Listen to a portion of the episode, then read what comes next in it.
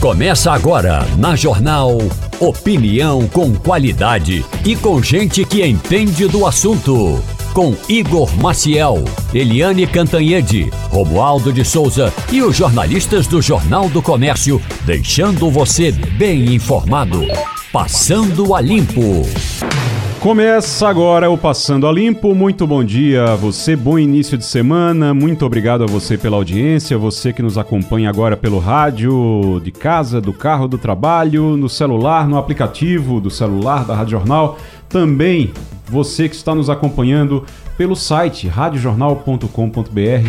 Muito obrigado pela sua audiência, um bom início de semana e muito bom dia, Ivanildo Sampaio. Bom dia, Igor. Bom dia, ouvintes da Rádio Jornal. Bom dia, companheiros da bancada. Bom dia, Terezinha Nunes. Bom dia, Igor. Bom dia, Ivanildo. Bom dia, Romualdo. Bom dia, ouvintes. Romualdo de Souza, bom dia. Olá, muito bom dia. Bom dia para você, meu caro ouvinte, bom dia para quem nos acompanha aqui no Passando a Limpo. Eu quero dar bom dia também para você que imaginava que o presidente da República, Lula da Silva, estava disposto ao diálogo. Lá na COP28, lá nos Emirados Árabes, Lula disse que o Congresso Nacional é uma raposa cuidando do galinheiro. Isso não é bom para quem tem pautas que precisam ser negociadas, inclusive vetos. Rapaz, ele fica mandando uns recados. O, o Lula tem uma coisa de mandar recado para um lado e para o outro, para um lado e para o outro. Ele fica ali em cima do muro é, ele vira é, é, é, aquele que fica sentado em cima do muro, ele vira para um lado e diz: "Vocês são bonitos". Aí vira para o outro e diz: "O lado de lá é feio". Ele fica o tempo todo jogando com um lado e com o outro num, né, Ivanildo? Isso é desde sempre, né? Isso é muito dele. Agora não ganha nada com isso, né, Igor? Não ganha. É como falou Romualdo, tem vários projetos no Congresso para serem aprovados, não é? Inclusive vetos que podem ser votados, e ele fica com essa brincadeirinha que não leva a nada. Tem quantos projetos, Romualdo? Tem ideia de quantos projetos tem até o final do ano que precisa só até o final do ano votar? A Câmara ainda não aprovou a reforma tributária. É. O Congresso ainda não analisou o orçamento da União. E se o orçamento não for votado, o Lula não vai ter recursos para tocar obras no início do ano. E o mais importante de tudo isso, tem dois vetos fundamentais. Um deles precisa ser analisado nesta semana, que trata exatamente aí do marco temporal e como é que o presidente Lula vai se posicionar a respeito de temas relacionados à, inter, à, à, à política internacional. Portanto, Lula da Silva precisa do Congresso nesses dias. Agora, também tem um detalhe o seguinte: se alguém chega e diz, olha, os deputados e senadores são raposas tomando conta do galinheiro, o dono do galinheiro, que é o presidente do Congresso, deveria, no mínimo, chamar Lula de algum animalzinho para ver se Lula se coloca no lugar dele. É, eu vou dizer uma coisa: Lula tá certo. Lula tá errado, não. Ele tá, ele tá certo no conteúdo, ele tá errado na forma de fazer, na forma de falar, porque ele não tem nada que tá falando esse tipo de coisa. Agora, quando ele, quando ele diz isso, é, é difícil de discordar dele também, quando ele diz que o Congresso é uma raposa cuidando do galinheiro. Realmente é. E quanto mais dinheiro se coloca lá, quanto mais galinhas se coloca lá, mais essa situação se complica. Agora, quem é que está contribuindo mais para colocar essas galinhas lá? Lula. Inclusive quando fala bobagem, quando fala essas coisas. É, né, Terezinha? Exatamente. É uma, uma verborragia que lembra Bolsonaro. Na verdade, Lula está decepcionando em tudo que tem dito é, agora mesmo no exterior falou a história da OPEP, né? E aí o, o, desmentiu o presidente da Petrobras, foi brigar no exterior com o presidente da Petrobras. É, é realmente impressionante o que, esse, o que Lula tem criado de problema para o governo, não deveria criar. Deveria estar tentando contemporizar, fazer acordos, jamais agredir, como tem feito. Eu espero que ele crie juízo. Ô, ô, Terezinha, daqui a pouquinho a gente vai falar, a gente vai conversar daqui a pouquinho, viu, Romualdo, Ivanildo, daqui a pouquinho a gente vai conversar com um geólogo que vem fazendo aí, já acompanha há anos a situação lá em Maceió e que vem já há anos dizendo que vai acontecer uma catástrofe por lá. E agora está acontecendo já vinha eh, os bairros sendo é, desocupados por lá e tudo por conta da mina da Braskem, da, da, da empresa que simplesmente é, vai afundar, provavelmente já está afundando vários bairros lá em Maceió. É muita gente atingida, né? Mais de 50 pessoas, eu estava vendo, 50 mil pessoas. Mil. É, é, uma é. coisa realmente absurda. Estarrecedora, estarrecedora é. nos tempos atuais. Você imaginar essas pessoas todas tendo que sair de casa, todas tendo que abandonar as casas é, dentro de uma mesma cidade é uma coisa absurda. Agora, é, daqui a pouquinho a gente vai falar sobre isso. Inclusive, eu quero saber qual é, a, qual é a posição de Lula, Romualdo. Daqui a pouquinho você vai me dizer qual é a posição de Lula em relação a esse caso lá de Maceió. Se ele já falou alguma coisa e o que foi que ele falou. Mas, Terezinha, aqui a gente está falando dos votos do Congresso aqui precisa votar um monte de projeto que a governadora mandou um pacote de projetos para a Assembleia. Eu estou toda semana perguntando isso aqui, duas, três vezes por semana, para a gente ficar de olho o tempo todo, que é para não chegar depois lá no, no, no final do ano e dizer, eita, não deu tempo, vamos ter que fazer. Vai dar para votar? Ainda está na pauta? Como é que está isso? Olha, eu falei com o presidente da Assembleia, deputado Álvaro Porto, ele me garantiu que até 20 de dezembro vai, estar tá tudo votado. Uhum. Se sobrar alguma coisa, é, é, é o mínimo, é, estão sendo feitos alguns acordos, mas ele disse que se isso acontecer, ele convoca extraordinariamente o, o, a Assembleia para votar. Vai resolver então, esse é, ano? A disposição é resolver esse ano. Vai resolver esse ano. Então resolve, inclusive o, o programa assistencial, que é vai dar 300 reais para cada... Para cada mulher que tenha filho de 0 a 6 anos uhum. e não tenha condições financeiras de sustentar seus filhos. Então vai, ela vai receber ali. É, isso é além do Bolsa Família, né? é, além do Bolsa, Bolsa Família. Família. É tanto que tem gente dizendo que a, a, pessoa, a mulher que recebe o Bolsa Família e mais com esse, é, essa Bolsa Família que eu chamo de Raquel, vai receber quase um salário mínimo. Muito bom. Então é realmente uma, uma medida muito importante da governadora. Acho que vai melhorar muito a imagem dela esse programa. Muito bom, que bom. E que os deputados deem um exemplo, o, o exemplo de que estão trabalhando, eh, mostrem que estão trabalhando realmente para os pernambucanos e aprovem esse pacote o mais rápido possível. Tem isso e tem o ICMS também, que é o ICMS das prefeituras, que vai redistribuir o ICMS. A gente já falou sobre isso aqui. É, Terezinha, inclusive, no blog dela trouxe uma informação importante que é o, o, a lista dos municípios que vão perder e dos que vão ganhar. São quantos municípios que vão perder? Não vão perder, vão é, ganhar menos. Ganhar menos. Vão ganhar são 14 menos, municípios. Que são os maiores municípios. Os maiores municípios que mais arrecadam, embora não sejam os maiores em população, mas também os maiores de desenvolvimento econômico, como é, como é o caso de Ipojuca e Goiânia, uhum. que são municípios pequenos, mas que estão já para chegar no Recife em termos de é, receita é, anual. Certo. E Pujuca é, e Goiânia, e Goiânia, inclusive, é, pode ser o terceiro município do estado em, em arrecadação, logo, logo. Uhum. E, e Pujuca está também nesse mesmo aspecto, chegando perto. Então... E, é uma, e são uhum. municípios que têm população pequena, menos problema do que os grandes, e precisam realmente distribuir um pouco, redistribuir um pouco o que recebem com os municípios mais pobres. Até porque eles se viram de outro jeito, né? De outras formas também, né? Porque, né, Ivanildo? São municípios, você pega ali Recife, Jaboatão, Vitória, Ipojuca, Goiânia, é, Petrolina, Caruaru, Olinda, Paulista, são municípios que conseguem ali ganhar, um, ganhar dinheiro, arrecadar dinheiro com IPTU, conseguem outras formas de arrecadação que os municípios menores não conseguem, né? Tem outra coisa, né? Uhum. Nesses municípios estão empresas e instituições que não sonegam. Ao passo que você pega é, o interior do estado, os municípios menores, ninguém paga IPTU, uhum. ninguém paga imposto, né? É um negócio doloroso, mas é verdade.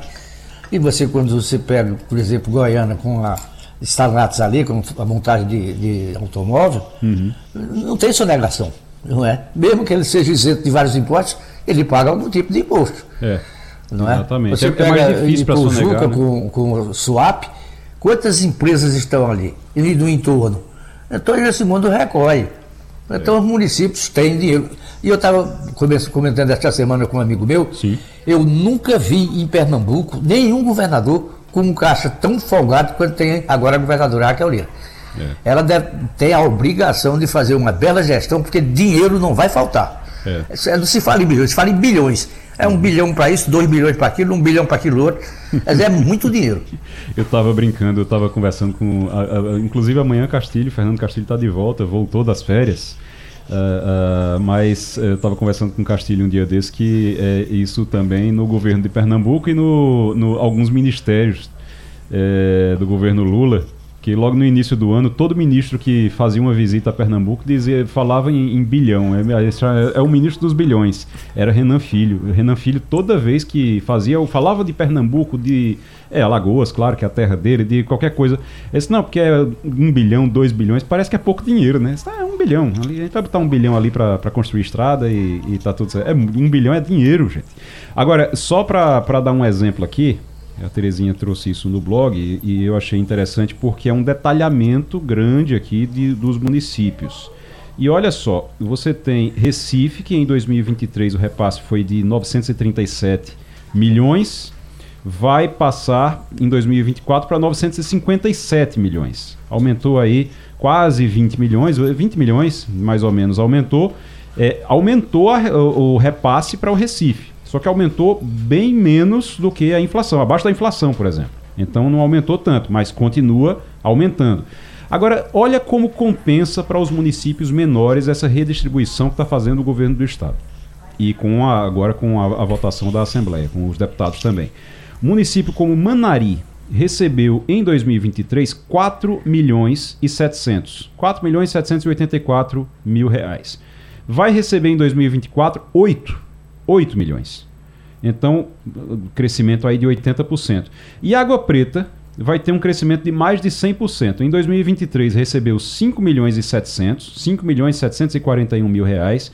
E em 2024, com essa redistribuição, com essa redistribuição, vai receber 12 milhões e 700. Vai passar de 5 milhões e 700 para 12 milhões e 700 mil reais. Com essa redistribuição, que o governo do estado, que a governadora Raquel Lira mandou para a Assembleia Legislativa e a Assembleia Legislativa está discutindo para aprovar. Então, benefício para os municípios menores e que precisam muito desse dinheiro. Esse dinheiro vai chegar em, em hora muito importante, num momento muito importante. Ô Romualdo, enquanto a gente faz o contato aqui com a nossa entrevistada, hum. é, eu queria que você me explicasse uma coisa. Afinal, vai ter Petrobras na, nos Emirados Árabes, vai ter Petrobras Árabe. O, o, presidente da Petrobras andou dizendo que ia colocar, sei lá, uma filial da Petrobras nos Emirados Árabes. Aí Lula simplesmente disse: não, vai não. Como é isso? É, o presidente da Petrobras, Jean Paul Prats, é de longe um dos mais entendidos no assunto quando o tema é petróleo. Uhum. Ele pode não saber bem de administração, isso é outra história, mas ele é um engenheiro que entende de petróleo. Sim. E segundo Jean Paul Prats, seria importante que a petroleira brasileira tivesse subsidiárias no exterior, inclusive para captar recursos. Isso é negócio. Ocorre que, se ele fizer isso, ele poderia estar fazendo uma parceria ou até uma aliança, o nome independe, com a OPEP, Organização dos Países Exportadores de Petróleo. A ministra do Meio Ambiente disse: olha, a gente precisa dizer o seguinte: nós estamos chegando à OPEP para modificar alguns conceitos da OPEP. Lula, quando soube da repercussão que entrar na OPEP ou, se, ou ser parceira da OPEP não é uma coisa boa, sobretudo em quem está nos Emirados Árabes bancando eh, projetos de meio ambiente, então o presidente mandou, o presidente Lula mandou o presidente da Petrobras, Jean Paul Prats, dar uma retrocedida nesse tema. O assunto vai ter de voltar para o Conselho da Petrobras. Ai, meu Deus do céu. Aí volta para o conselho da Petrobras e resolve. É, não vai resolver isso nem tão cedo. Isso me lembra muito, me lembrou é. muito aquilo que aconteceu no início do ano. Até a Terezinha estava lembrando aqui, quando o Márcio França teve. As, que, que Lula chamou de genialidades, né? Que Márcio França teve ideia de fazer um programa de, de passagens baratas, de passagens a 200 reais. E aí Lula chamou uma reunião e disse: Olha, ministro não é para estar tá tendo ideia, não. Ministro é para executar as coisas. Então, isso, parem com isso, parem de, de, com essas genialidades, porque precisa conversar com a, a, Casa Civil, precisa conversar com o Ministério da Fazenda. Não é desse jeito, não é, não é, não é, não é da cabeça de vocês, não. Precisou dar esse arranjo, esse, esse é, freio de arrumação no início do governo. O receio do, ah. da equipe é, do governo, uh, Igor, é o seguinte: se o Brasil estiver na OPEP, vai ter de praticar uma política determinada pela organização. Ou seja, se a OPEP resolver lá no escritório subir o preço do combustível no mundo todo, inclusive do Brasil, o Brasil vai ter que seguir essas regras. O que vai trazer de benefício para a economia brasileira o país estando na OPEP? Segundo especialistas, se o Brasil estiver dentro da OPEP, pode até ter algumas garantias de falta de abastecimento mas no fundo, no fundo, o que o mundo está precisando é sair desse combustível fóssil. E aí o Brasil disse que está louco para sair dele e aí se organiza ou se junta a uma organização como é a OPEP, eu não sei o que o governo brasileiro vai fazer até o final deste ano. Mas a repercussão foi negativa, tanto no Congresso, como disse Lula, que é uma raposa cuidando de galinheiros, como no, nos movimentos ambientais, que é um grupo de estudiosos que acha que isso não vai trazer bons resultados para a política ambiental brasileira. Daqui a pouquinho, Romualdo, eu vou querer que você fale também para gente sobre o concurso unificado nacional. É, ah. o, o, concurso unificado nacional que vai ter vagas é, no governo federal para todo o Brasil. A gente vai daqui a pouquinho falar sobre isso. Eu vou pedir ao Romualdo para detalhar um pouquinho como é que vai ser, quando vai ser esse concurso, quando é que as pessoas podem se inscrever. Porque eu sei que são 6 mil, mais de 6 mil vagas, né? Mais de 6 mil vagas e tem salário até R$ 22.900. Já pensou? Olha aí. Mas agora, vamos conversar com a Paula Limonge. Paula é diretora executiva do Movimento Banco Vermelho. Paula, muito bom dia. Muito bom dia a todos. Obrigada pelo espaço por estar falando aqui, essa causa tão importante. Ô, ô Paula, é, eu queria que você explicasse para a gente, porque tem, tem muita gente que viu já um banco vermelho grandão e fica tentando entender o que é aquilo. É, acho que tem, tá no Marco Zero, né, aqui no, no, no, Recife. Qual é a ideia do Banco Vermelho? Como foi que surgiu? Que movimento é esse? Então, o Banco Vermelho ele surgiu na Itália em 2016 e ele surgiu com o objetivo de ser um objeto de ocupação urbana para chamar atenção na luta, prevenção e combate ao feminicídio. Como é que ele funciona? Vamos imaginar que você está lá na Praça de Casa Forte e tem 10 uhum. bancos brancos e de repente no meio deles tem um vermelho. Vai chamar sua atenção, né? Uhum. Quando você chega perto daquele banco, vai ter uma frase, né? Que alguns falando sobre abuso psicológico, abuso patrimonial, violência. Então vai ter uma frase como é, esse banco é dedicado àquelas que foram mortas por quem diziam amá-las. E aí vai ter uma placa de apoio, onde ela vai ter todos os canais de denúncia, pedido de ajuda, direcionamento, com a mensagem principal, que é sentar e refletir, levantar e agir. Uhum. Então a gente está com um banco gigante lá no Marco Zero, mas também em Recife já tem 25 bancos espalhados em praças, parques, shoppings, tudo para que possa existir um canal realmente de ajuda e de falar para aquela mulher que ela não está sozinha. Isso é muito importante e chama atenção realmente, porque aí fica todo mundo, mas o que é?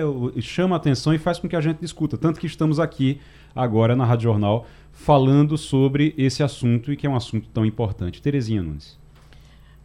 Bom dia, Paula. Eu estava vendo, Paula, que esse movimento lá surgiu na Europa, inclusive através de uma, um feminicídio que aconteceu com uma pernambucana, não é isso? Na verdade, ele surgiu na Europa em 2016 e Andréia, que foi quem trouxe, Andréia Rodrigues, hum. ela foi a principal testemunha do caso do feminicídio da Patrícia Vanderlei. Foi aquele caso que o, o ex-marido jogou o carro na árvore e fingiu ser um acidente, né? Sim. Então, durante quatro anos, ela ficou lutando para que ele tivesse preso e lutando por justiça. E quando ele foi condenado, ela foi fazer uma viagem e ela na Espanha viu esse banco. E ela falou, poxa, eu preciso levar isso para o Recife. E aí na Espanha ela entendeu que era o movimento da Itália. Certo. E ela foi atrás da chancela do banco, que é uhum. Stato Generale della Donna, é uma associação na Itália. E aí foi concedido para a Andrea o selo para ela trabalhar o Banco Vermelho no Brasil, né? E aí muita gente fala, mas por que vermelho? Né? Porque vermelho é a cor do alerta. Uhum. Quando você está no sinal de trânsito, o vermelho diz para você parar. O Agora... vermelho também é a cor do sangue.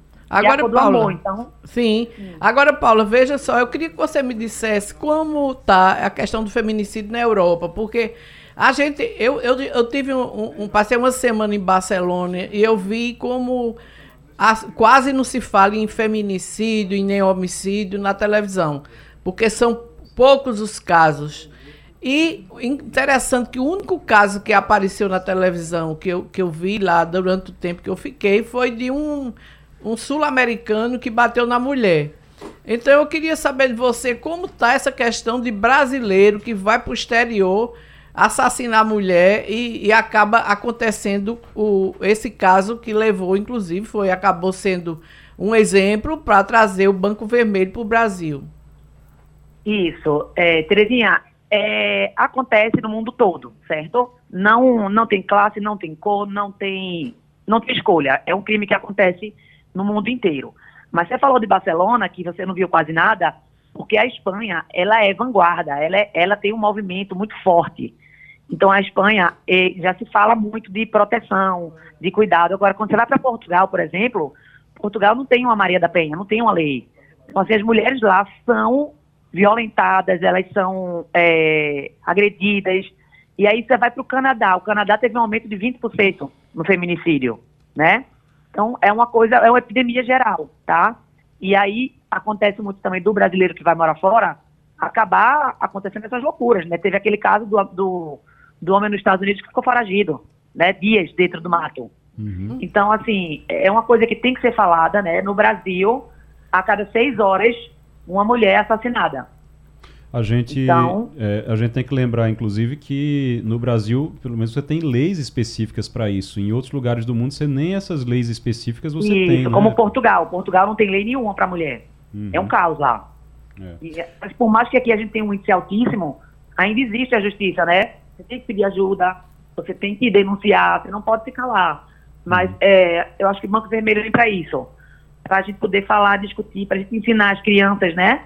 Desde pequeno que às vezes eles veem, veem em casa e acham que é normal, né? Eles têm essa, essa vivência de estar tá vendo ali o, o pai a, abusando, porque o assassino de Patrícia, ele não tocou um dedo nela, mas ele foi capaz de matá-la.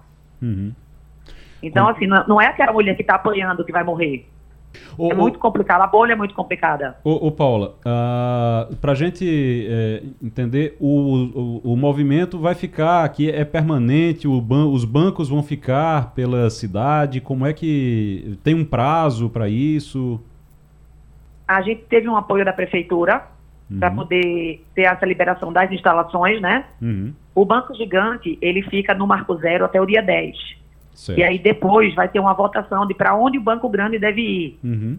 Que pode ir para o Ibura, pode ir para o R7, pode ir, pode ir para qualquer bairro. Mas a ideia é fazer esse barulho também nas comunidades. Certo. Porque um banco gigante, por exemplo, vai ter a festa do morro agora. Uhum. Né? Vai ter a, a festa do Morro da Conceição. Então, se a gente leva aquele banco para lá, a gente chama a atenção daquela mulher, daquela criança. Então, os bancos menores, que são 25, vão ficar por tempo indeterminado. A gente está com a chancela da prefeitura para ser uma coisa permanente. Ótimo. E o Banco Gigante ele vai fazer um tour em comunidades para que a Secretaria da Mulher, em conjunto com o Banco Vermelho, uhum. esteja naquela comunidade falando, pedindo, é, mostrando ajuda, né, que, que a mulher não está só e que ela pode contar com as outras mulheres e com todo mundo, porque isso é uma luta de todos. Muito bem. Paula Limonge, diretora executiva do Movimento Banco Vermelho. Paula, muito obrigado. Eu que agradeço, bom dia. Informação agora sobre isso, a informação agora é com o presidente da Companhia Estadual de Habitação e Obras, a SEAB, o Paulo Lira, que está conosco já na linha. Paulo, muito, muito obrigado pela participação aqui, muito bom dia.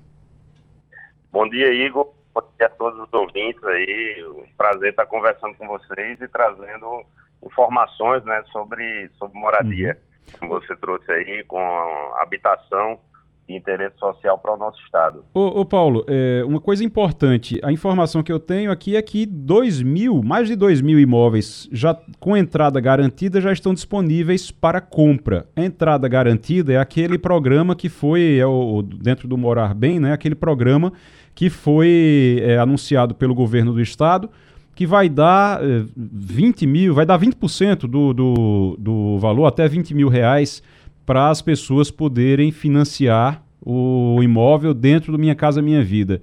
É, é isso? Já tem 2 mil garantidos?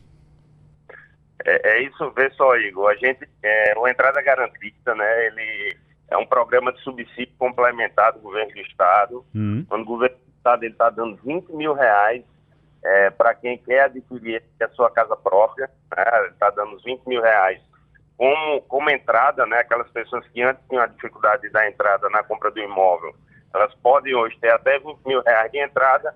E lá na página da SEAB, tem lá a aba do Morar Bem, a gente já tem quase 3 mil imóveis que já estão disponíveis para as pessoas que se cadastraram no programa possam ir lá, ir lá e escolher qual imóvel que mais se adequa aí ao perfil da família. Eu estou vendo aqui, estou é, vendo aqui a informação, inclusive, de que diariamente há novos empreendimentos sendo cadastrados lá no site. Então você entra lá e diariamente tem novos empreendimentos sendo cadastrados. A última informação que eu tinha, o último número que eu tinha era de 2.350 imóveis. O senhor está dizendo que já, já são quase 3 mil, já, então já cresceu. 3. Não é isso? É, é isso mesmo, uhum. quase 3 mil. Quase todos os dias a gente tem novos empreendimentos que estão sendo cadastrados as construtoras estão fazendo adesão ao programa, né? E aí elas mandam a documentação para a SEAB, a SEAB está validando as documentações, a partir do momento que a SEAB faz a validação, ela libera lá na página da SEAB. É, os empreendimentos são previamente aprovados pela Caixa, né? Uhum. E tem que estar enquadrado também dentro do Minha Casa Minha Vida, porque é o Minha Casa Minha Vida junto com o Morar Bem. Então, aí o governo vai e paga, o governo do estado vai vai pagar até 20 mil reais da entrada desses imóveis, não é isso?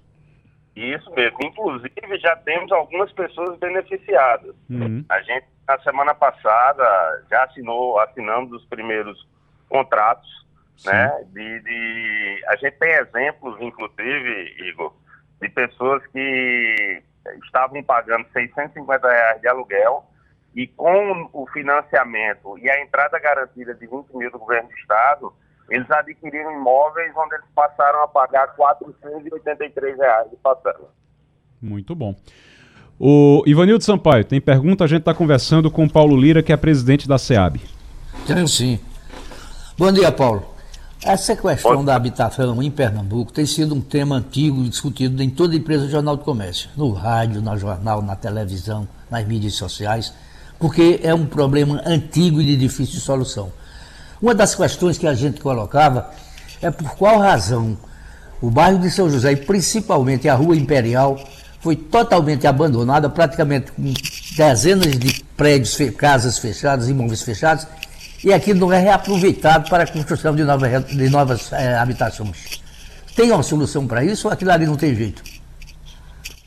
Oi, Vanildo dentro do, do programa Minha Casa Minha Vida, né, o, o governo federal, ele tanto disponibilizou a possibilidade de novos imóveis dentro do faixa 1. A, a gente está falando aqui do entrada garantida, que é para aquelas pessoas que têm é, o recurso para pagar uma parcela e precisam de um valor de entrada, mas a gente também tem aqueles imóveis que são imóveis que para famílias de baixa renda que recebem Bolsa Família, recebem BPC, elas não pagam parcela, tá? E para essa, essa situação, o governo do estado ele apresentou terrenos junto ao governo federal, doando esses terrenos, certo? Inclusive, na semana passada foi anunciado pelo governo federal é, 10.130 unidades habitacionais para o nosso estado.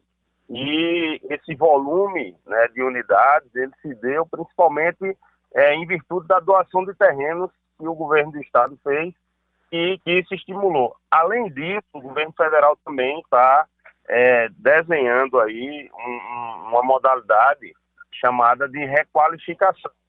Tá? Então, a requalificação ela se enquadraria para essas, essas unidades, é, digamos, prédios que a gente tem que estão abandonados, poderia ter essa possibilidade de uma requalificação. Então, existe sim um caminho, existe uma saída também é, nessa modalidade de requalificação, tá, Ivanildo? Então, é, é, é, um ponto também que eu entendo que pode ser trabalhado e, sem dúvida, a gente ampliar aí o número de moradias para o nosso Estado.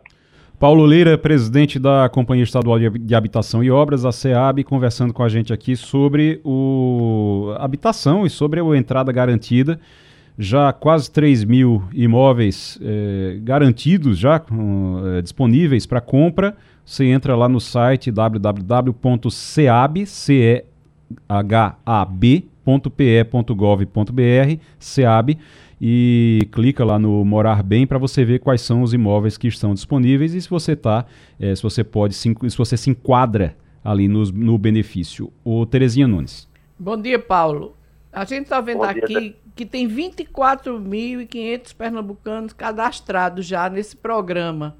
E como é que vocês fazem, é, fazem sorteio para para é, é, diminuir, quer dizer, diminuir não, para ter justiça social nessa distribuição. Outra coisa, são imóveis novos, porque sendo imóveis novos, quando você assina o contrato, você já fica pagando a prestação ou você só paga a prestação depois que o imóvel, é, que o apartamento é entregue? Vamos lá, Tereza. É, a gente, hoje, o número ele já passa de 26 mil atualizando o número né, de quantidade de pessoas inscritas. A página da, da SEAB, a ideia é que a gente tenha essa inscrição é, permanente, tá? Então as pessoas podem se inscrever a qualquer momento, ir lá na página e fazer essa inscrição. É, é claro que é o seguinte, hoje a gente tem 3 mil, quase 3 mil imóveis disponíveis, né, lá dentro da página. Então, a cada dia tem entrado novos imóveis. E aí essas pessoas que se inscreveram, são pessoas que estão em vários municípios do estado. Né? A gente tem do litoral sertão pessoas que se inscreveram é, para o programa. Então, tem alguns municípios que às vezes ainda não tem um empreendimento disponível para escolha. Né? Às vezes a pessoa colocou lá que quer comprar um imóvel é, em um município X, Y, Z, e esse município ainda não, pode ser que não tenha imóvel disponível. Mas onde tem imóvel disponível, essas pessoas já podem ir lá e fazer a escolha. E aí, numa, numa questão de critérios, né, de prioridade, a gente, dentro do programa Morar Bem, né, ele, ele tem um, um critério de priorização, né, então, para as pessoas que moram em área de vulnerabilidade, em situação de risco, mulheres chefes de família, pessoas que têm crianças com deficiência na família. Então, essas pessoas elas terão prioridade, sim, certo, na, na aquisição lá do seu imóvel. Agora, é importante a gente trazer como é que funciona esse passo a passo. Uhum. A partir do momento que ela fez a ela se cadastrou lá na página, ela tem que ir lá fazer a escolha do imóvel, né, ver qual é o imóvel que é, valor de prestação, é, e, e, aí é importante quando ela faz a escolha do imóvel, ela ir na, na construtora, na imobiliária, para simular lá o seu financiamento, verificar como é que fica o valor da prestação e, posteriormente, ela fazer a sua aprovação junto à Caixa. Ela passa pela aprovação do crédito na Caixa e esses imóveis, pode, tanto podem ser imóveis que já estão prontos ou imóveis que estão em produção mas é importante reforçar, todos são imóveis novos, certo? Esses imóveis são todos imóveis novos e as pessoas que estão adquirindo são as pessoas que estão adquirindo o seu primeiro imóvel, né? São essas pessoas que têm o direito ao subsídio dos 20 mil reais do governo do estado. Muito bem. Eu, tô, eu entrei aqui para dar uma olhada, estou vendo aqui os, os que tem aqui, olha, Parque Recife Condomínio, Guabiraba, Estou vendo aqui o, os projetos que tem já cadastrados no site. Você entra lá no SEAB, é, clica em Morar Bem e já vai direto. Você coloca por cidade, qual é a cidade que você quer, pesquisar e ele já indica quais são os que estão lá, qual é o preço do, do, do apartamento, como é que fica a entrada, tudo isso já está por lá para você. O Paulo, muito obrigado. Paulo Lira, é presidente da SEAB, Companhia Estadual de Habitação e Obras. Obrigado. Volte sempre aqui ao Passando a Limpo. Eu que agradeço, tá, Igual a oportunidade de estar conversando com vocês. Queria aqui só trazer informação importante. O programa Moradem, ele, inclusive, semana passada, já foi premiado, né, num prêmio nacional aí, é, pela iniciativa, né, do governo do estado de ter um programa como esse, de subsídio complementar, que a gente sabe que vai proporcionar muita gente que antes não tinha condição de comprar o imóvel por não ter entrada e com o subsídio do Estado agora ela consegue aí realizar o seu sonho. A gente vai conversar com a Eliane Cantanhede agora. Eliane Cantanhede trazendo informações para a gente toda segunda e toda sexta-feira no Passando a Limpo aqui na Rádio Jornal. Eliane, muito bom dia. Muito bom dia, Igor, colegas, ouvintes. Eliane, como é que foi o fim de semana? Tudo certo? Trabalhou, descansou? Eu trabalho todo sábado de manhã para escrever a coluna, mas o resto eu descansei, comi bem. E aí, como é que estão as coisas? Boa, por aqui tá um calor danado, de vez em quando chove, mas o calor tá grande, viu? De vez em quando cai uma chuvinha, mas quando para de chover, fica parecendo um forno aqui. A gente tá todo mundo cozinhado aqui todo dia. É uma coisa séria. aqui melhorou um pouquinho agora. Foi? Tá começando a chover um pouco, mas aquele calorão insuportável Agora está mais gostosinho o clima. Ô Eliane, como é que está o clima na COP28? Porque teve, a, a, teve anúncio importante, teve até choro, e aí depois teve uma confusão por causa da entrada do Brasil na OPEP ou não. Tem gente que diz que vai. que o, Gente dentro do governo que diz que vai entrar na OPEP, Lula diz que não vai. Aí depois disseram não é OPEP, é OPEP. Afinal, o Brasil vai entrar na OPEP ou não? Olha, o problema é o seguinte, né? O presidente Lula, ele, ele mandou mensagens dúbias na COP, na COP 28. Foram três mensagens que foram que complicaram muito a posição do Brasil e o discurso do Lula. A primeira questão é em cima disso, né? Como é que o Brasil fica anunciando que vai entrar na OPEP, que é a organização dos grandes é, produtores de petróleo do mundo. E aí o Lula chega na COP e o primeiro discurso dele ele já critica os combustíveis fósseis. Mas espera aí, ele critica combustíveis fósseis e quer entrar na OPEP, que é a organização dos combustíveis fósseis. Então ficou uma coisa dúbia é, e cada um diz uma coisa. E a Marina Silva tentou corrigir, dizendo: não, o Brasil não vai é, entrar na questão de cotas nem nada, vai ser só observador. Ora, ora, gente. E no fim o Lula é, tentou corrigir e, e, a emenda ficou pior do que o soneto, porque ele disse assim: não, não, a gente quer entrar na OPEP para convencer os países produtores para se preparar para o fim dos combustíveis fósseis. Ah, tá. Então o Brasil vai convencer a Arábia Saudita, os produtores todos, de que eles têm que deixar o petróleo para lá. Quer dizer, hum. ficou sabe? Ficou é, mal é, é tipo eu vou entrar é tipo eu vou entrar na torcida do Flamengo para convencer eles a virarem Fluminense não é isso é, é mais ou menos isso. É, é uma coisa assim absurda. Perfeita definição, perfeita. Aqui, aqui, depois... seria, aqui em Pernambuco seria assim, eu vou entrar na torcida do esporte para convencer eles a serem Santa Cruz, ou, ou Náutico. Pois é, exatamente. Agora, além disso, dessa questão da OPEP, tem duas outras coisas. Primeiro, a questão de explorar petróleo na foz do Amazonas. Então é aquela coisa, é, ah, eu não quero mais combustíveis fósseis, mas vou explorar combustíveis fósseis exatamente na foz é, do Amazonas. É, e por último, né, por último, tem aí a visita do Lula esse giro internacional começou exatamente pela Arábia Saudita.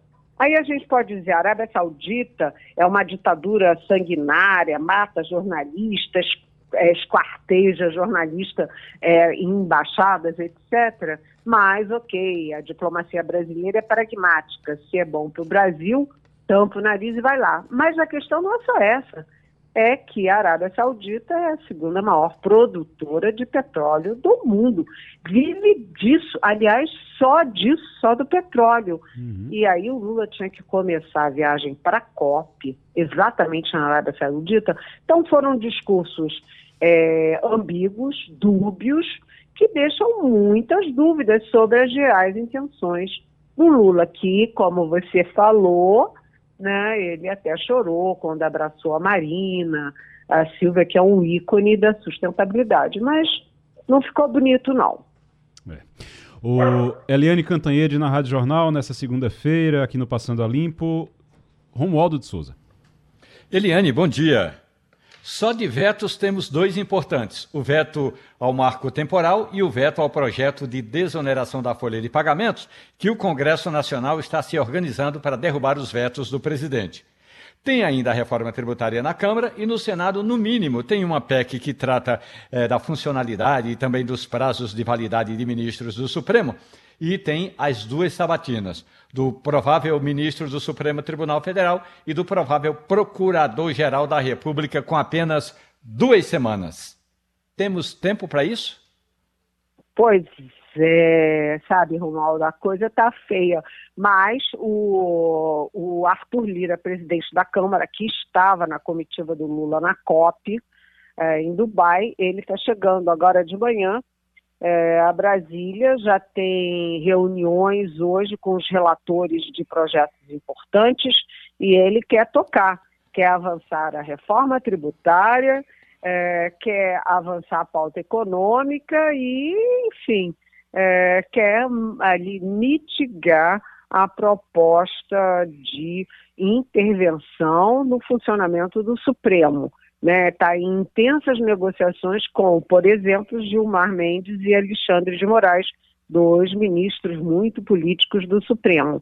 Uh, no Senado, a gente está prevendo para amanhã, finalmente, a aprovação do projeto que taxa apostas esportivas, as chamadas BETs.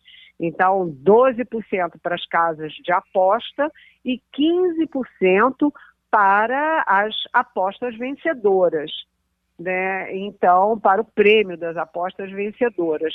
Então, isso é, no meio dessa confusão toda de aprovação do Flávio Dino para o Supremo e do Paulo Gonet para a PGR e no meio de tudo isso a intervenção é, do Congresso na, na, na forma de agir nos métodos do Supremo. Então, é muita confusão, muita pauta para, como você disse, duas semanas só. Se vai dar tempo? Bem, quando eles querem, votam tudo assim, simbolicamente. Quem é a favor fica calado, acabou, pronto, acabou, fechou. Mas vamos ver, porque são muito polêmicas uh, essas questões todas, inclusive também, como você citou, Romualdo, as questões dos vetos, né? Derrubar veto presidencial nunca é fácil. E agora são dois vetos que a Câmara uh, e o Senado querem derrubar. Eliane Cantanhede na Rádio Jornal, Ivanildo Sampaio. E Eliane, ainda lá em Dubai, o presidente do Senado não é, prometeu que no próximo ano coloque em votação o fim da reeleição para cargos executivos. O Sistema Jornal do Comércio, jornal, rádio e televisão, sempre se colocou contra a reeleição por acreditar que isso não era o ideal para a nossa democracia e defendia um mandato de cinco anos. Eu pergunto a você, esse projeto tem algumas condição de ser aprovada no, no, no Congresso Nacional? Ivânio, sabe, o Brasil tem dessas coisas. Né? Tem propostas que todo mundo é a favor, mas que nunca vão adiante. Por quê? Todo mundo é a favor desde que né, não esteja interessado em reeleição. Mas se você tem os principais partidos com candidaturas à presidência da República, uh, para governos estaduais, para prefeituras, etc., eh, qual o interesse que esses partidos têm de acabar com a reeleição? Por exemplo, qual o interesse que o PT tem em acabar com a reeleição? Né, o PT, que ganhou a última eleição, que certamente vai ter candidato, sendo Lula ou não, eh, na próxima e nas próximas. também o PL, é, que já tem aí o nome do Tarcísio Gomes de Freitas de São Paulo, etc, etc. Então é muito difícil. O, o PSD do Kassab é, passou o MDB em número de prefeituras. Qual é o interesse do PSD em impedir a, a reeleição? Mas aí é que está, né? É, é aquela história. A força da sociedade às vezes faz chover. Vamos ver se a força da sociedade, se vai ter manifestação, se vai ter uh, algum tipo de articulação da sociedade civil. Porque se depender só dos partidos, não passa não. Eliane Cantanhede na Rádio Jornal, aqui no Passando a Limpo, toda segunda e toda sexta-feira. Terezinha Nunes. Bom dia, Eliane. Eu aqui estava pensando, é, Lula sugeriu acabar com a guerra da Ucrânia marcando uma, uma reuniãozinha num barzinho, tomando uma cervejinha. Como os países árabes não costumam, os dirigentes, pelo menos oficialmente, beber, onde é que Lula vai marcar essa reunião com os países árabes? Agora, o que eu queria colocar também era a questão da Venezuela, né? A gente está aí com um problema seríssimo na, na América do Sul, né? A Venezuela ameaçando invadir a Guiana. Eu soube, inclusive, que tem já soldado venezuelano pedindo asilo no Brasil porque não quer lutar, porque sabe que vai morrer nessa guerra. Então eu queria saber de você como é que está isso. O que é que Lula diz desse problema da Venezuela? Pois é, Terezinha, bom dia para você. Uh, é isso, uh, a gente olha de longe, é meio ridículo, mas na verdade é muito preocupante. Por quê? Um dos grandes trunfos da América do Sul, mundo afora, inclusive do Mercosul, é exatamente as fronteiras pacíficas. Você vê que chega na Ásia, tem conflito de fronteira, nos Estados Unidos tem conflito de fronteira é, do México com os Estados Unidos por causa da imigração, é, em toda parte, né? E aqui não.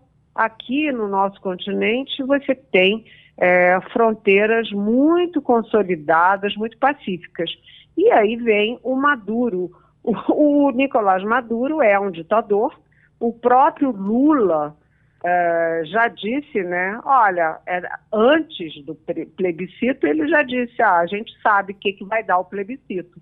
Sim, porque em ditaduras, né, o ditador sempre manda e a população vai atrás.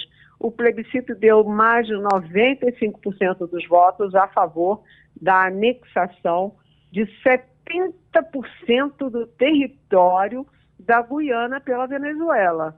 E esses 70% do território são exatamente aqueles que fazem fronteira com o Brasil.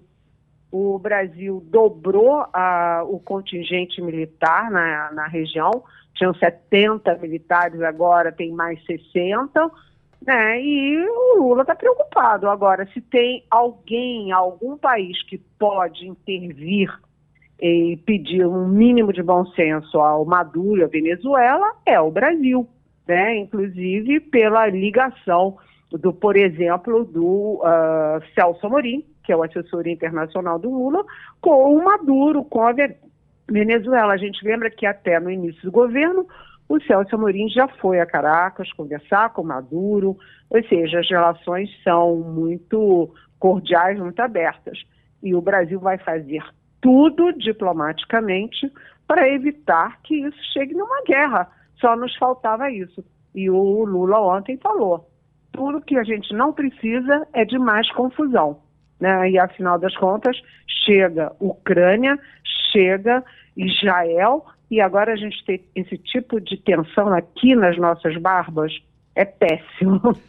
É horrível. O Terezinha, o, o Eliane, só para encerrar, é, ainda falando sobre política internacional, como é que fica, já que o presidente da França não quer, como é que fica o Mercosul, o acordo do Mercosul com a Europa? Porque a Argentina, o Javier Milei vai assumir agora, ele não é muito fã do Mercosul.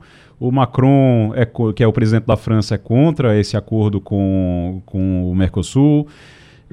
O acordo sai ainda? Pois é. A cúpula do Mercosul começa hoje, exatamente no Rio de Janeiro.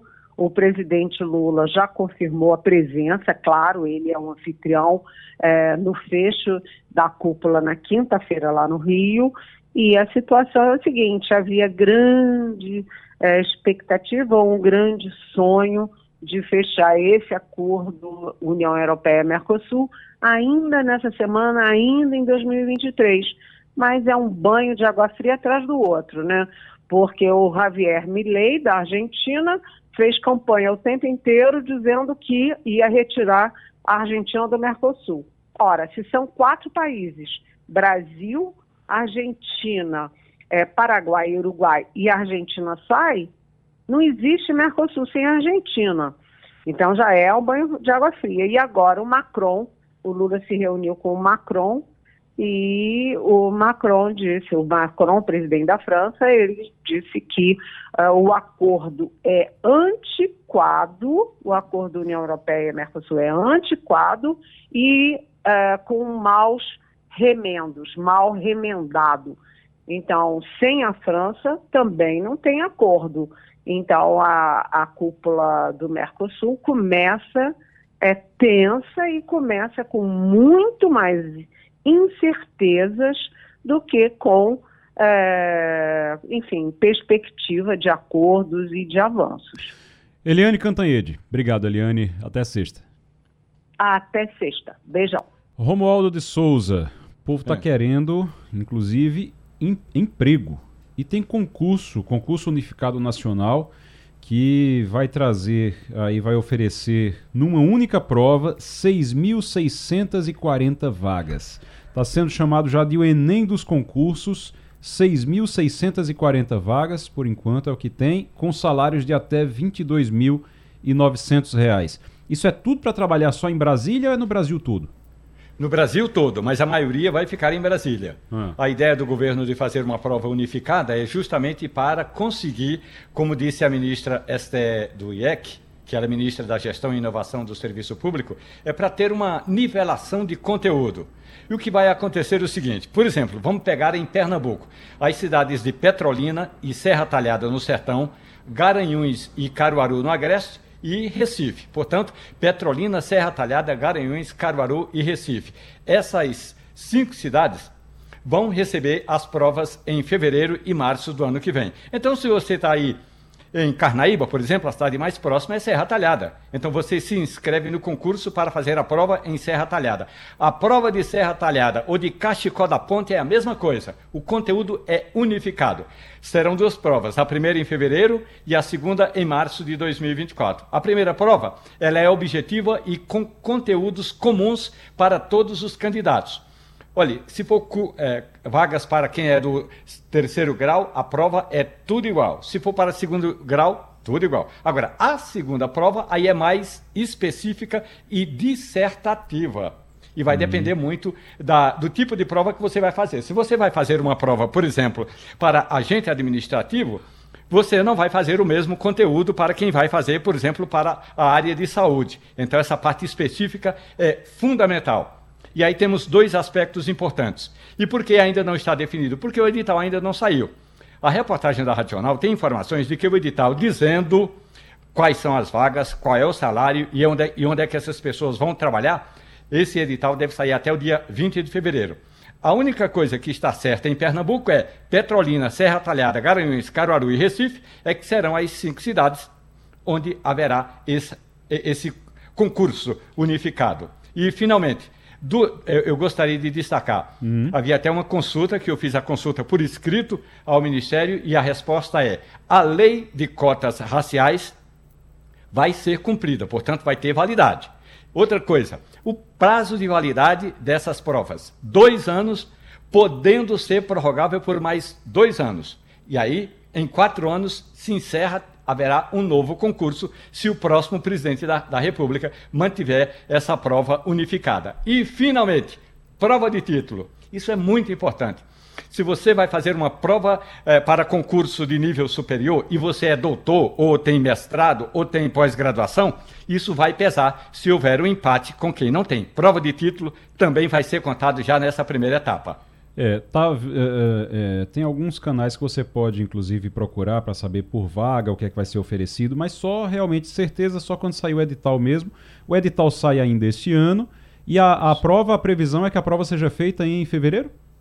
é, na segunda quinzena de fevereiro, em função do carnaval, e no final de março, é, essa é a previsão do Ministério. Agora, uhum. É bom lembrar que, como quem ganhou o concurso para realizar essa prova foi a, a Fundação CES Gran Rio, do Rio de Janeiro, então a CES Gran Rio vai elaborar tanto o edital, que ainda não está pronto, porque nem todos os ministérios indicaram quantas vagas cada um dos ministérios, cada um desses órgãos federais terão, isso só vale para o Poder Executivo. E depois é que a CES Gran Rio vai dizer exatamente a data da primeira prova, que, como eu disse, a primeira prova é o conteúdo unificado de acordo com a vaga que você vai ocupar, e a segunda prova é específica e dissertativa com base no cargo que você quer ocupar.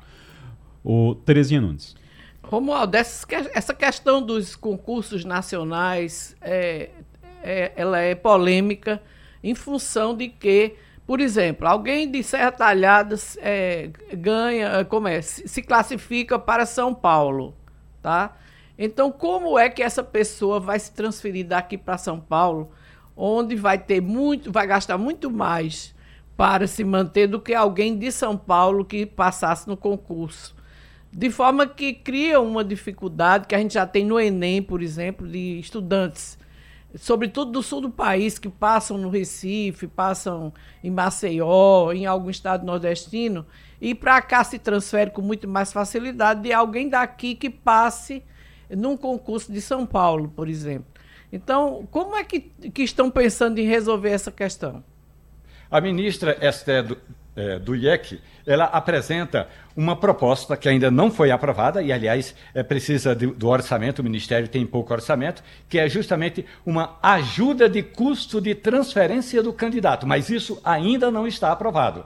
Ajuda de custo de transferência de candidato é que se o cabra for de Carnaíba e ele passar para um concurso na cidade de São Leopoldo, no Rio Grande do Sul, ele vai ter pelo menos uma ajuda para fazer o, o traslado de seus móveis ou eh, de sua bagagem ou sua matula. Mas isso ainda não está, correto, não está fechado. O mais importante é o Ministério de Gestão entende que se você vai fazer prova em Serra Talhada, você deve é, saber que o mais provável é que você vai trabalhar em Pernambuco. E que se a prova é unificada, não tem por que você fazer uma prova pensando em ir trabalhar na cidade de São Paulo. Mas se for ter ajuda, ainda não está definido, eh, o Ministério eh, de Gestão e Inovação vai divulgar valores e prazos para você se inscrever nesse programa de ajuda. É, a, a lista que eu estou vendo aqui é imensa. Tem uma lista de muitos cargos, tem cargo, tem 900 vagas. Auditor Fiscal do Trabalho, por exemplo, no Ministério do Trabalho e Emprego, tem 900 vagas. Salário é de 20, quase 23 mil reais.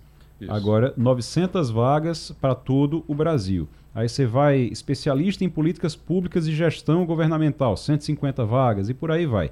Então você tem realmente é, muito. Deixa eu ver por número de vagas aqui, ver se eu consigo é, ver o número de vagas. Ó, analista em reforma e desenvolvimento agrário, 446 vagas, salário de 5 mil, quase 6 mil reais.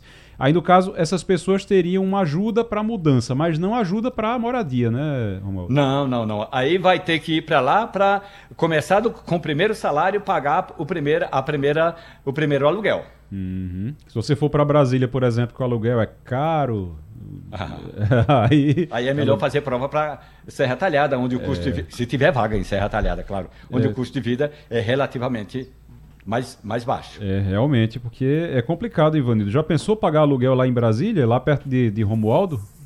É, isso é uma experiência que eu não sei se vai dar certo, sabe? Exatamente por isso. Uhum. Eu tenho parentes meus, sobrinhos, que fizeram concurso para a Receita Federal. Certo. Foram nomeados para começar em Manaus. Evidentemente que o salário é bom. Uhum. Ele conseguia pagar o lugar onde foi morar. Mas você faz um concurso administrativo, o cargo administrativo e é nomeado para o Rio Grande do Sul, como falou o Romualdo, vai pagar como? Se você não tem for, nem como chegar lá. É, se você for, por exemplo, se você passar num concurso para auditor fiscal do trabalho, você vai receber 23 mil reais. Aí dá para pagar o aluguel e para começar a vida, se organizar direitinho por lá e tá tranquilo, tá com a vida garantida. Agora, se você for, por exemplo, fazer o concurso e você passar para técnico em informações geográficas e estatísticas do IBGE, vai ganhar R$ 3.700. R$ 3.700 paga aluguel aí em Brasília, Romualdo? não paga não. Não paga nem aluguel. É a dificuldade. Ainda tem o plano de saúde. Não, plano de saúde deve ter, mas enfim. Outras despesas, né? Você tem que comer, tem que se. Agora, é, é, também, é também uma coisa, e aí é uma coisa que eu quero discutir com vocês aqui. É também uma oportunidade para quem vai fazer a prova, mesmo que não passe ali nas primeiras vagas, mas ficar ali o tempo todo de olho, porque é, tem muita gente que, do jeito que acontece com o Enem, o Enem acontece isso Muita gente que vai passar, passou, e aí quando faz as contas em casa, diz eu não tenho condição de ir morar em, em, em Belo Horizonte, eu não tenho condição de ir morar em Brasília. Então, é, não vou. E aí vai fazer outra coisa da vida, e essa vaga a pessoa que não tinha entrado nas vagas vai entrar. Então vai ter muito mais oportunidade, né? Vai ter provavelmente muito mais oportunidade de, de pegar uma vaga dessa. É, eu considero essa proposta foi apresentada ao então candidato Lula pela professora Esther do IEC. E aí, aliás, a professora foi apresentada a Lula porque ela já tinha esse plano, faz parte de uma tese que ela apresentou, não tenho absoluta certeza se foi no doutorado ou numa pós-graduação. Ela fez um estudo nesse sentido. E Lula adorou a ideia. E a ideia é exatamente o seguinte: ó, vai fazer curso, concurso para vagas eh, superiores, a prova é igual para todo mundo. E aí depois é que tem a prova específica. Vai fazer concurso para nível médio, a prova é igual, a primeira prova é igual. Isso, de certa forma, nivela. O problema é que a gente sabe que a educação no Brasil não é tão nivelada assim. E aí a gente já vai ter de pensar, eu não diria como compensar, mas uhum. tem que levar em consideração que o nível médio no Brasil não é igual, não tem um nível médio tão qualificado assim como a gente imagina que, que seja. Olha, na linha conosco agora já está o Abel Galindo, que é geólogo e é lá de Maceió. Eu estava até brincando, Abel. Primeiro, muito bom dia para você. Seja muito bem-vindo aqui ao Passando a Limpo. Bom dia, bom dia. Bom dia, bom dia a todos. O, o Abel, eu estava até brincando no início do programa aqui, dizendo, olha, sabe aqueles filmes que o cientista aparece e diz, olha, vai acontecer uma catástrofe, alguém tem que fazer alguma coisa e não levam ele a sério? É uma situação parecida. Você vem acompanhando isso há anos já, né? O que está acontecendo em é. Maceió. Sim, sim. E como é que, como é que foi? É, é, lá em 2019 já você estava alertando sobre isso? 2018. 2018. E aí. No dia, dia 3 de março, hum. é, já, já é, teve um terremoto que tinha tido antes, uhum. terremoto de 2.4. E aí foi, começou tudo. Aí teve um corre-corre muito grande, né? teve ondas na área das minas. É, o, o, o, o, Abel, a gente está com dificuldade para ouvir, acho que seu, sua ligação não está tá cortando muito. A gente está com, com um pouquinho de dificuldade para entender. Eu entendi que teve um, um, um, tremor de terra e aí vocês começaram a estudar. Eu, voz. Deixa eu tirar de novo a voz. Tá? Pronto, tá? tira do Viva Voz. Veja se... Agora melhorou? Melhorou? Melhorou, melhorou sim, melhorou um pouco agora. É, tá bem ou você quer? Pronto, tá ótimo. Fazer ligação normal. Não, tá ótimo. O, teve um tremor de terra em 2018, e aí vocês começaram a acompanhar isso. Sim, aí foi uma confusão muito grande, né? Aí eu disse que era Braskem, porque eu já vinha. Porque isso aí é, já, já vem muito tempo antes, né? Vem rachando as casas, os prédios. É, desde 2010 que eu já tinha visto as rachaduras lá, mas não sabia exatamente, não tinha ainda certeza que era a Braskem, né? Uhum. Só em 2017, já depois de fazer muitos trabalhos lá de Aí foi que eu vi que realmente a Braskem tem, tem tudo a ver. Só que só veio estourar mesmo em 2018, viu? Foi, né? E aí, e, aí, e aí, como é que foi isso? Porque deram atenção, a atenção devida no início ou não? Não, não, não. A Braskem se reuniu, é, se recusou a aceitar que era ela culpada do que estava acontecendo, rachadura e tudo mais.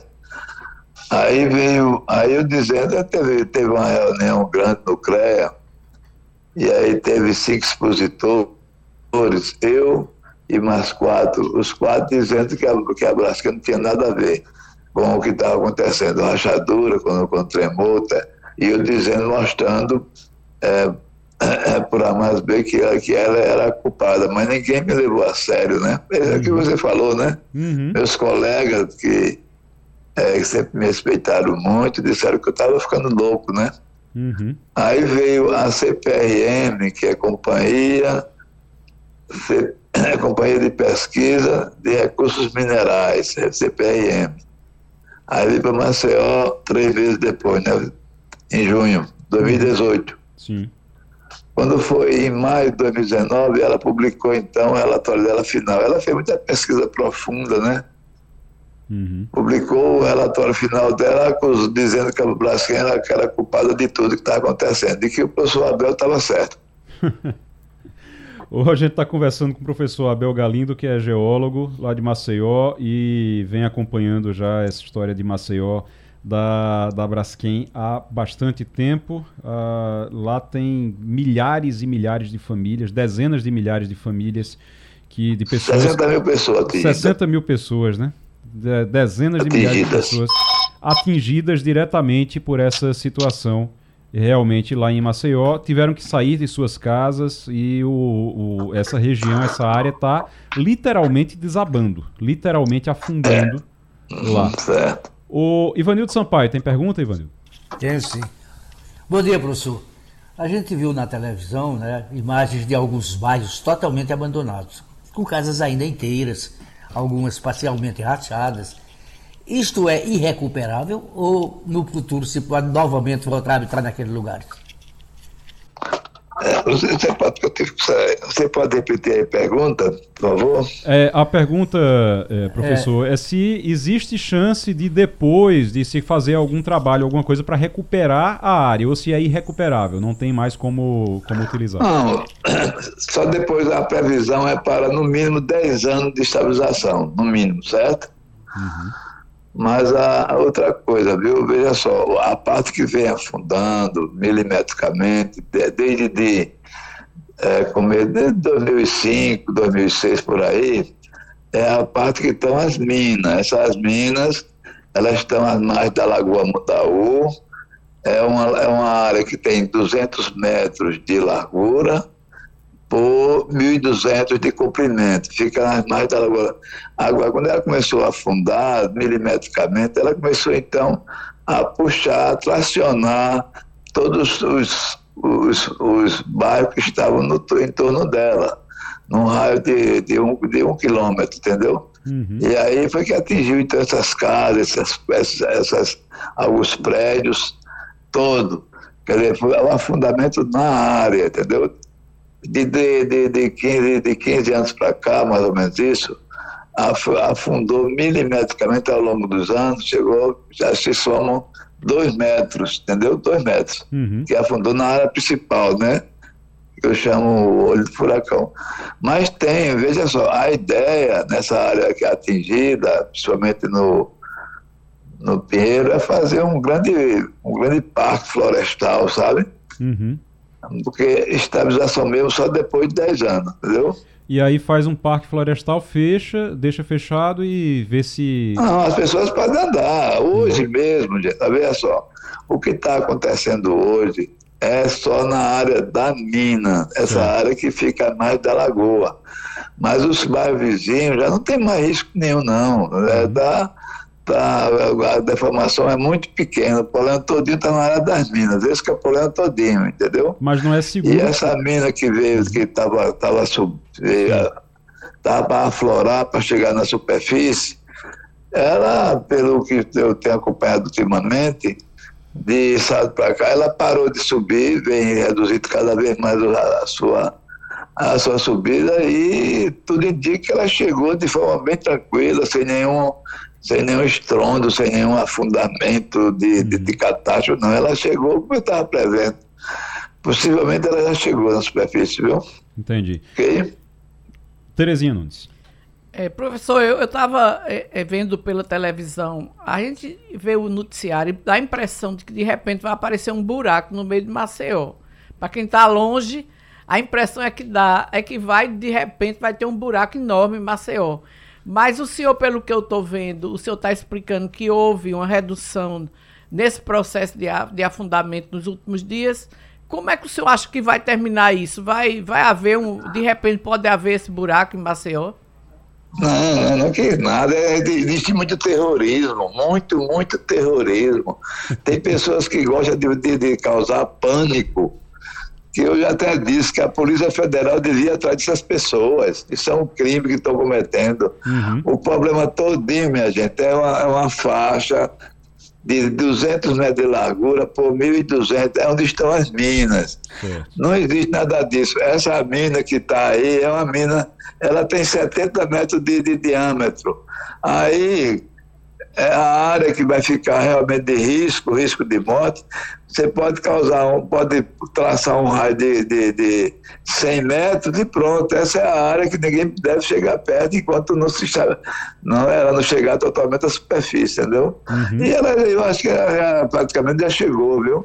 Não tem nada disso, de um buraco, isso é, isso é muito terror, é uhum. só essa área aí que tem só essa mina. Uhum. É uma área de risco de que eu diria porque as outras minas estão tranquilas por enquanto, né? É claro que pode chegar uma outra depois subir também.